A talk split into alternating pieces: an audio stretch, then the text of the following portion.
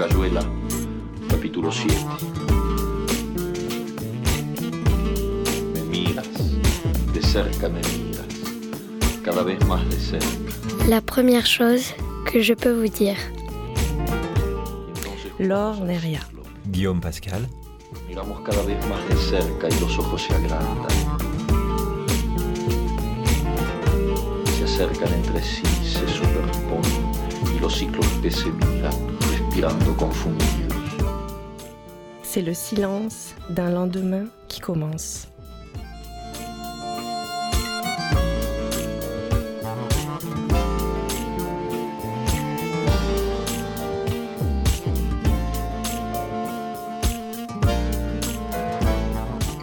Bonjour à toutes et tous aussi, bienvenue pour cette euh, première chose que je peux vous dire. Je suis avec deux personnes aujourd'hui. C'était, ça faisait un moment que c'était plus arrivé, et je suis avec Laure Neria et Guillaume Pascal, euh, qui sont en résidence avec la Marelle et l'association Alphabéville à Marseille. Salut. Salut. Salut Roxana. Euh, Peut-être quelques mots de présentation d'abord et je vous laisserai compléter si vous avez envie vos, vos présentations respectives et on parlera de votre projet du, euh, du moment. Euh, Laure, tu es autrice, réalisatrice sonore, tu enseignes, tu écris de la poésie, des romans, des textes de critique aussi. Et je vais citer ta bio et puis tu m'expliqueras. tu, tu dis ta pratique éco-poétique vise à susciter une perception de l'infraordinaire. À travers les mots et les sons émerge une conscience environnementale où se rencontrent psyché humaine et territoire au seuil de nos capacités sensorielles. Alors, est-ce que tu peux nous dire en deux mots ce que ça signifie éco-poétique? Parce que je me dis que c'est peut-être une bonne... Oui, deux mots. J'ai vu l'étonnement sur ton visage. Peut-être trois. Je peux t'accorder trois mots. Je pense que dans cette bio, il y a, il y a surtout un mot qui est important, c'est euh, infraordinaire. Et euh, C'était élégant. ouais. Bravo. Pas mal. Voilà. J'en sors un, en Ouais. fait. Mais tu veux que je réponde quand même à éco-poétique, comme une définition de l'éco-poétique Je en veux bien mots que tu nous dises parce qu'il y a des, des personnes qui savent pas Ok. du tout ce que ça peut être. À mon sens, c'est euh, c'est créer une poétique, euh, en tout cas pour moi littéraire, et euh, de création sonore qui tend à euh, nous faire ressentir notre environnement. Pas mal. Merci. On a une, une idée. Alors Guillaume, toi tu es artiste de la scène des nouveaux médias, tu crées des installations multimédia, des performances sonores, des fictions aussi qui portent à chaque fois un regard sur le monde qui passe par ou qui est retraduit par les moyens de l'audiovisuel ou du logiciel. Est-ce qu'on peut dire comme ça? Oui, on peut le dire, on peut le dire comme ça, c'est assez large. En tout cas, je travaille beaucoup avec, euh, avec des flux de données, en tout cas. Et je m'intéresse beaucoup à comment, comment dirais-je, euh, comment ces, ces- ces- données, on peut, on, peut, on peut jouer et travailler avec d'une autre manière que de, de- de façon tout à fait rationnelle, comme on le fait à, à définir des quotas, des quantités, des choses qui évoluent, des d'arrêter de considérer les choses comme des marchandises, en fait. C'est beaucoup ce qu'on fait avec les données, finalement, et Mm. d'essayer de de- de- d'être plus dans d'utiliser les données plus pour euh, avoir une expérience du monde qui est instabilisée, instable, changeante, mutante. On, on y reviendra, je pense, tout à l'heure un peu. Euh, donc, vous êtes en résidence pour un projet qui s'appelle le Parloir des plantes. Et peut-être que c'est bien de commencer par euh, là, justement. C'est-à-dire que, est-ce que c'est le pari de parler avec les plantes ou de faire parler les plantes ou parler plantes, comme on parle français, avec une, une syntaxe euh, plante? Tu veux commencer? J'y vais. Vas-y. Bah, là, euh, je dirais qu'en en début de, enfin, quand nous avons fait notre dépôt de résidence, et la question était ouverte justement. On se demandait, Mm. euh, euh, ça amenait plein de questions en tout cas. C'est euh, est-ce qu'effectivement euh, imaginer un parleur des plantes, c'est effectivement faire parler des plantes. Puis qu'est-ce que ça veut dire faire parler des plantes? Est-ce que on devient les porte-parole des plantes? Est-ce qu'on les fait parler mais au travers de notre vocabulaire? Ce qui a- comporte déjà pas mal de problématiques Ou est-ce qu'au contraire, c'est d'essayer de, de faire l'exercice contraire, d'essayer de nous rentrer dans une espèce de, phytomorphisme, c'est-à-dire d'essayer de, végétaliser nos, mm. modes d'expression, l'écriture de l'or ou ma manière de programmer ou d'imaginer des interfaces. Et, euh, ou alors effectivement de, de, de, de composer avec, euh, avec les plantes, d'espèce de rentrer dans une espèce de connivence euh, d'échange d'une manière ou d'une autre. Donc c'est tout ce protocole d'échange qui nous a beaucoup animé, agité ces, derniers mois. Avec des belles trouvailles, des difficultés, des murs, un peu tout ça. des murs Des, murs dans lesquels qu'il a fallu contourner ou éviter, sauter, briser. Les murs, on va pas voir ça. Ah, ah non, des murs, il y en avait, il y en avait pas le jardin. Et, et, comment ça a évolué justement au fur et à mesure de la, de la résidence? Parce que j'ai cru comprendre qu'il y a eu des moments importants. Ouais, exactement. Bah, je pense qu'au début, on a, bah, c'est ça, c'est toute la toute la beauté hein, des, résidences, c'est qu'on est vraiment là pour pour explorer, surtout dans, dans le format qu'offre la Marelle. Et euh, au début, bah, on avait une intention. Et quand on s'est mis à essayer de la réaliser, on est, on est évidemment un peu tombé dans les travers qu'on voulait éviter.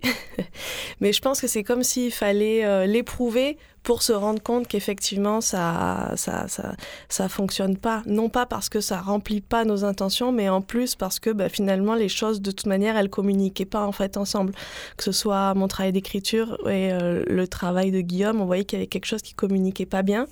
Et euh, c'est un peu ça qui était euh, qui, qui, a émergé aussi que j'ai trouvé amusant.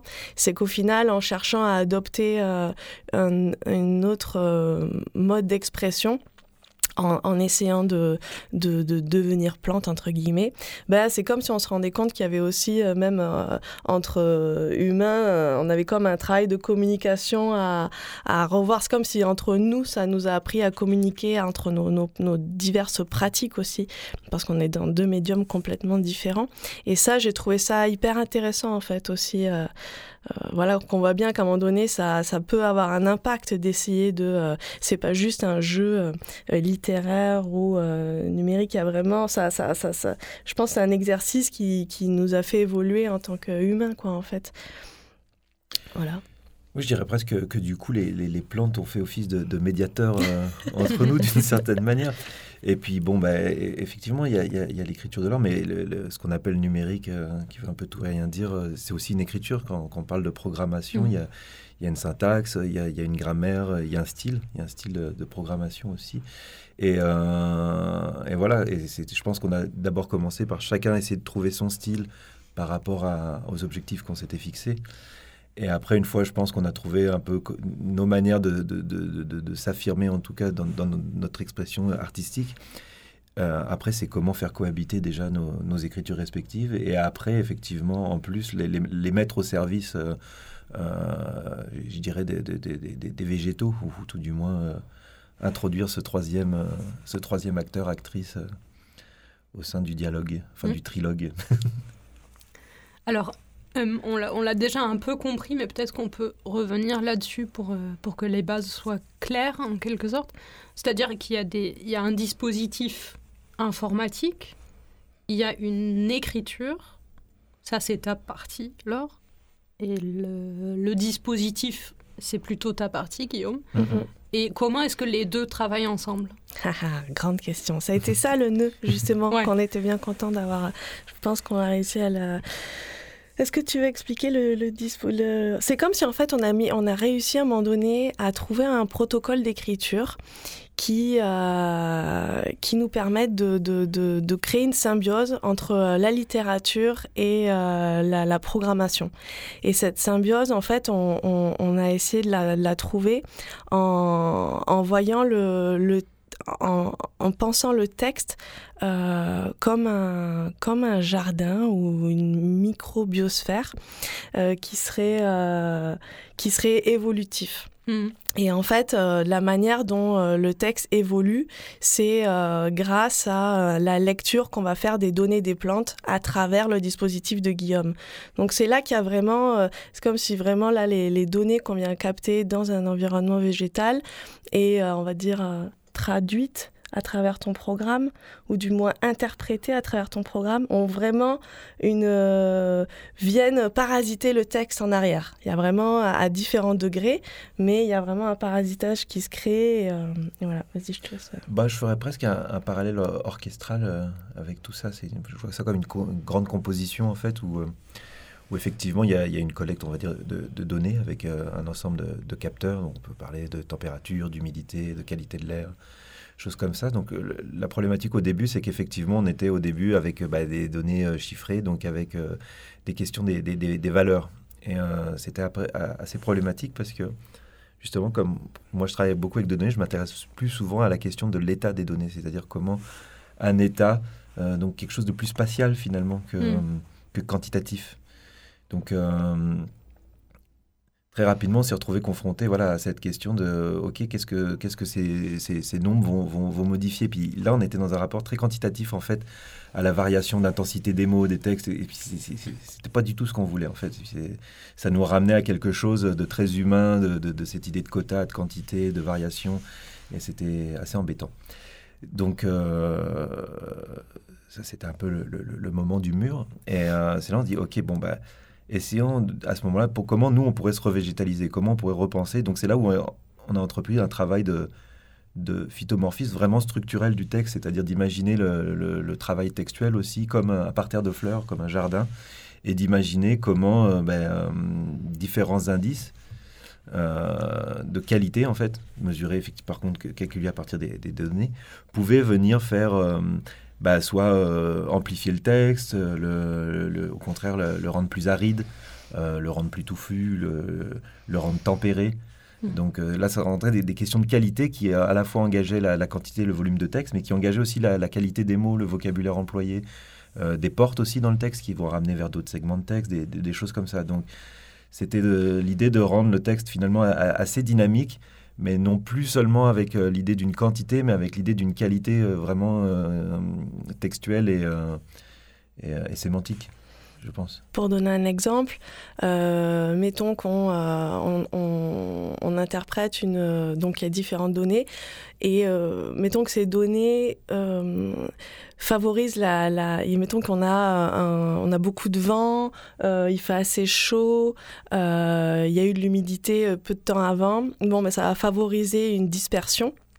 Euh, et euh, bah, du coup, qu'est-ce que, comment on traduit la dispersion euh, et la germination dans un texte? Hmm. Et effectivement, bah, il va y avoir des, des, bouts de texte qui vont, qui vont être, mettons qu'on soit dans un, moment où bah, il fait une grande sécheresse, on va avoir une version aride du texte qui sera donc plus court avec certainement des, même des, des, des, informations importantes de la narration qui seront, qui seront retirer. Euh, on, va avoir des mots qui vont pouvoir varier aussi en fonction de, bah, c'est ça, de tout un tas de données. Donc euh, voilà. C'est que la perception du récit en fait évolue avec, euh, avec les, qualités environnementales du, du jardin en fait comme le, comme le ferait en fait euh, voilà une plante euh, elle va pas fleurir sous toutes les euh, circonstances en fait. Il y a, certaines conditions qui doivent être réunies pour que se passe telle et telle chose même si c'est les rênes de l'adaptation. Et voilà. Et donc il y a une narration il y a vraiment un récit. Ouais. Est-ce que tu sens que ça que est-ce que tu sens déjà que hum, alors, j'ai compris que le texte change en fonction des données que tu récoltes et donc que le texte peut essayer d'imiter euh, certains mécanismes. Est-ce que tu as l'impression ou est-ce que tu sens déjà que la, structure ou la syntaxe de ta narration change fondamentalement euh, grâce au contact avec euh, le système des plantes? Bah écoute, euh, je trouve qu'en fait ça, ça m'ouvre beaucoup de liberté. Hmm. Parce que ça m'oblige à penser, c'est comme si là j'avance en créant des, euh, des fragments qui euh, donc des, des, des, des, fragments qui, qui bouturent.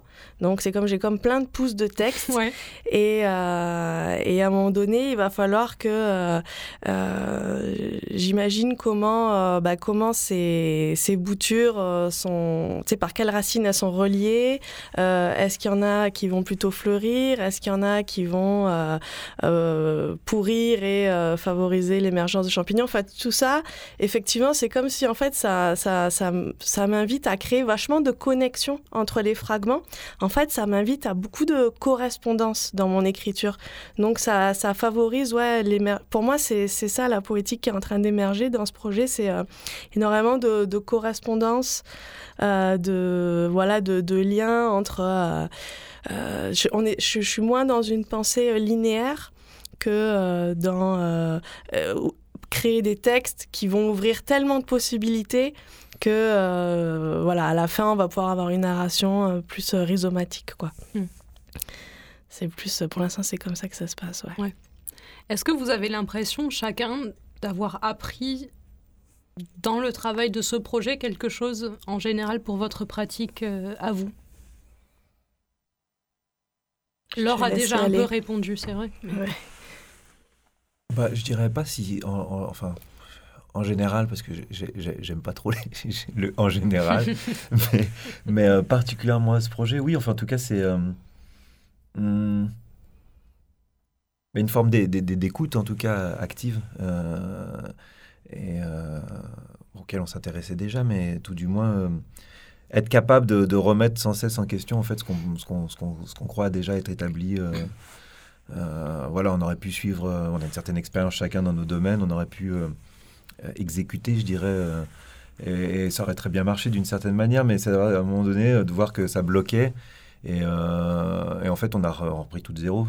Donc, de temps en temps, d'accepter qu'on peut reprendre tout de zéro et que c'est comme ça que ça débloque aussi. Mmh. Donc, ouais.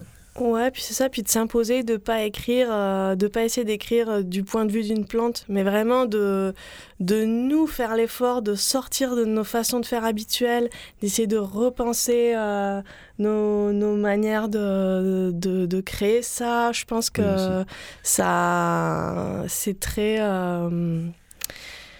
c'est très fertile en fait dans, dans nos... ça décloisonne plein de choses. Hmm. Et euh, c'est intéressant de se dire, en fait, on pourrait presque, pour chaque projet, moi, c'est ça que ça m'a donné comme idée, c'est que je pourrais, pour chaque projet, envisager euh, euh, ça donne l'idée, en fait, ça vient créer une esthétique à part entière, quoi.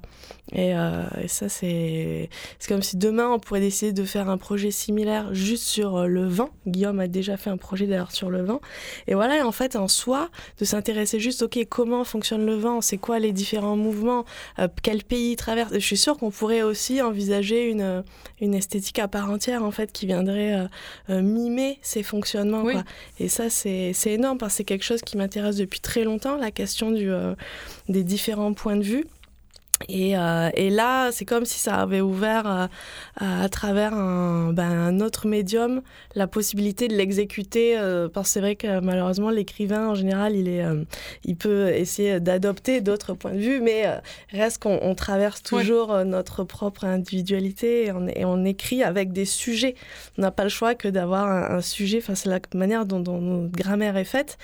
Et, et, donc voilà, on se met à la place d'eux, mais on peut difficilement faire vraiment avec ou alors enfin on peut en tenter le jeu et c'est ça qui est génial il y a plein d'auteurs et d'autrices qui l'ont fait avant et que j'adore mais là je me dis tiens c'est chouette c'est comme si j'ai vraiment on a j'ai un, compagnonnage avec un, autre médium qui me permet de hmm. sortir de, de, ce truc auquel euh, bah de, de, la grammaire littéraire un peu figée de, et de contourner ce, ce problème là quoi oui, ce que finalement la littérature essaie de faire depuis des, des décennies et des décennies, sauf que là peut-être il y a une euh, une, un compagnonnage artistique qui te permet de le faire encore autrement, quoi. Ouais. Avec d'autres données. Mm. Vous, vous nous avez amené de la musique aussi, que je propose d'écouter, et vous nous direz après ce que c'est.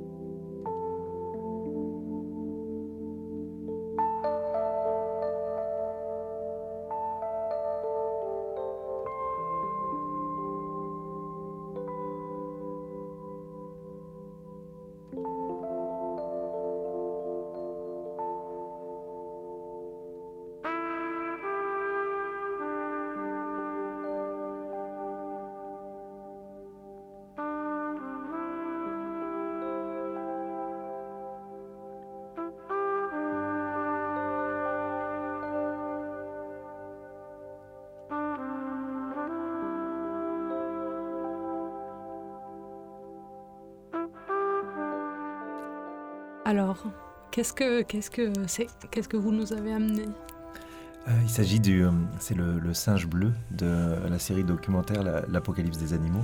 C'est un morceau composé par, par Vangelis, euh, que personnellement j'aime beaucoup, qu'on a perdu cet été.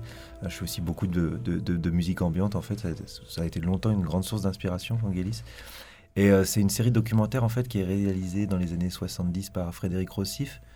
Euh, qui était intéressante parce que justement, contrairement à beaucoup de, je dirais, de, séries animalières, euh, où il y a un côté euh, très factuel, très documentaire, il y, a, vraiment un glissement même dans les images, euh, avec le travail de ralenti ou, des effets de couleur, d'un glissement du documentaire vers la fiction qui rendait vraiment les, choses assez fascinantes. Et puis ça se ressent d'ailleurs dans, le, titre des, des épisodes. Bon, voilà, le singe bleu, il y a le loup, euh, je sais plus comment, le- l'ours, euh, enfin des noms très poétiques, titres- je me souviens plus des, des titres d'épices, mais, mais ça, ça, ça donne tout de suite l'i- l'idée un peu de, de- de ce genre de documentaire euh, euh, qui méritait ouais, d'être euh, à nouveau euh, revu et peut-être euh, repenser ce, ce- ce genre de, de- réalisation comme ça euh, qui flirte à la fois avec euh, oui la réalité biologique mais aussi euh, une sorte de, dérive euh, comme dirait euh, Laure dans sa bio, euh, je sais comment déjà le mot employé Je sais plus. que tu nous as dit. Je me il connais y pas avait, par il y avait hein, éco-poétique et c'était le deuxième. Infraordinaire. Je pense que c'est bien choisi, l'infraordinaire. Oui, j'ai bien aimé l'infraordinaire aussi, quand même. C'est les seuils. Mm. Alors, cette émission est le pendant radio d'une revue papier qui comporte un certain nombre de questions euh, qui font un peu de vous, enfin, qui sont censées dessiner une sorte d'autoportrait, euh, dont je vais vous poser quelques-unes maintenant. Ça peut être des questions à laquelle, auxquelles vous avez répondu dans la revue ou des questions auxquelles vous n'avez pas répondu dans la revue. Donc ça vous demanderait une improvisation certaine. Mais euh, il, y a une- il y a notamment la question d'un coup de cœur artistique. Ah oui, un coup de cœur artistique. Ben, euh, ben, en plus, ouais, j'avais quand même pensé à quelque chose.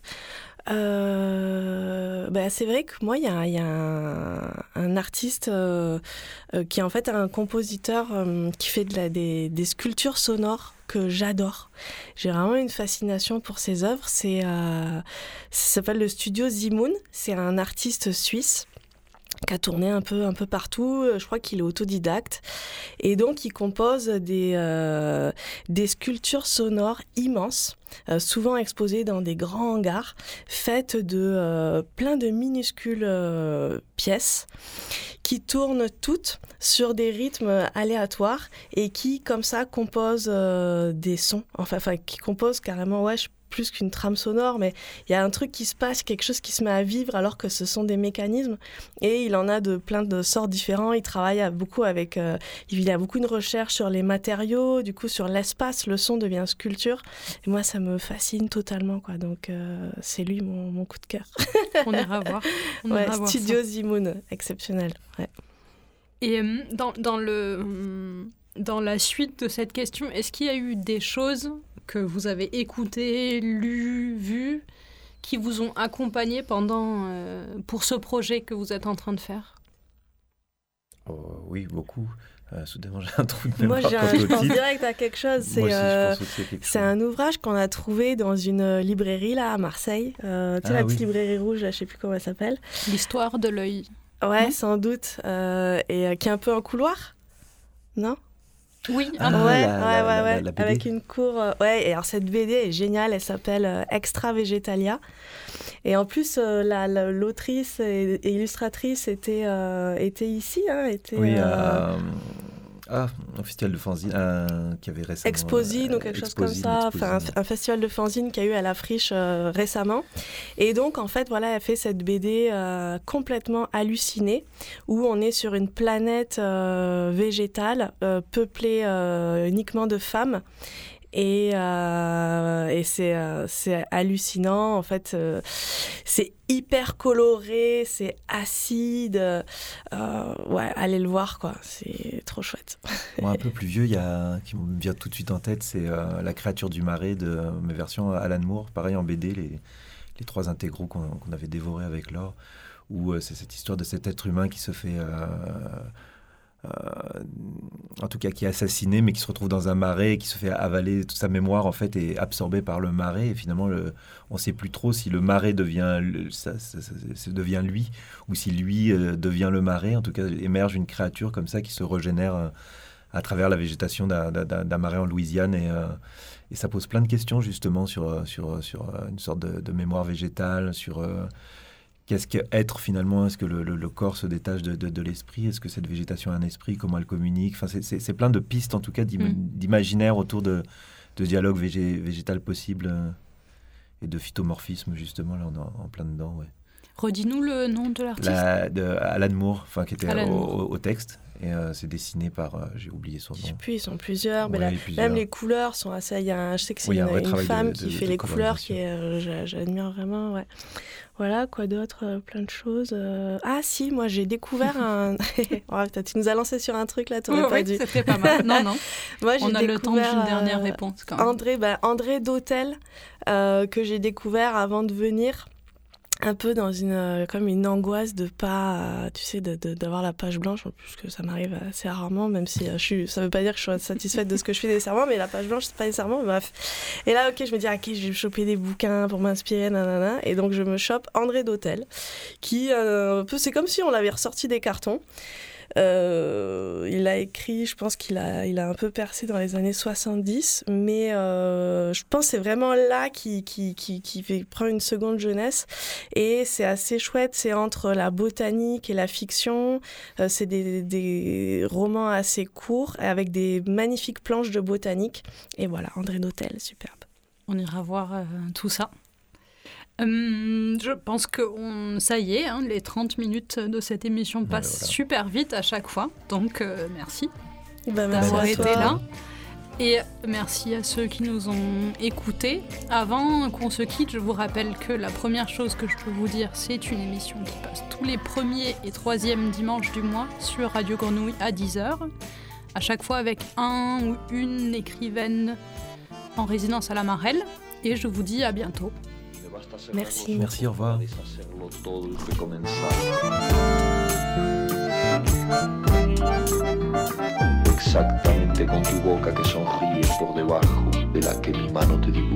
La première chose que je peux vous dire est une revue radio et papier dont le titre est inspiré par la première phrase de La vie devant soi, le roman de Romain Gary et Émile Ajar.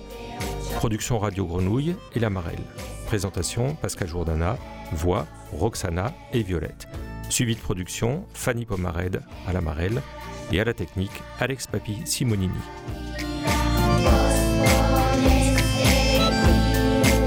La Marelle est une structure hébergée à la friche Belle de Mai qui encourage l'émergence de nouveaux talents littéraires et facilite les échanges entre les écrivains et le public.